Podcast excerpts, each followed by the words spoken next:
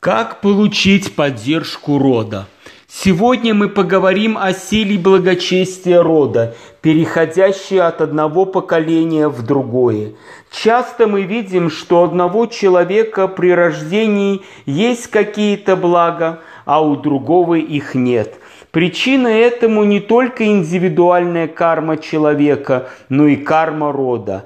Каждый из нас – это суть его родителей. Наивысшее почитание родителей, когда мы уважаем их внутри, тогда мы можем быть в ладу с самим собой. Нужно помнить, что в отношениях с родителями мы всегда ниже. Они большие, мы маленькие. Энергия течет от предков сверху вниз.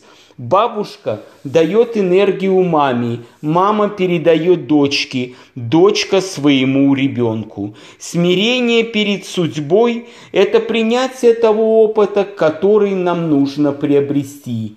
Дети должны своим родителям две вещи. Первое – это уважение и почтение, и второе – передать жизнь и все полученное от своих предков дальше своим детям.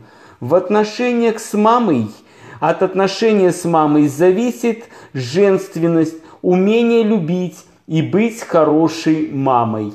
От отношений с папой зависит отношения с мужчинами, самореализация, деньги, работа, умение достигать целей. Есть техника, которая очень-очень важная, это техника поклонов. Родителям, бабушкам, дедушкам. Смысл поклона в том, что мы опускаем голову ниже сердца, показывая, что любовь, находящая в сердце, важнее, чем ум.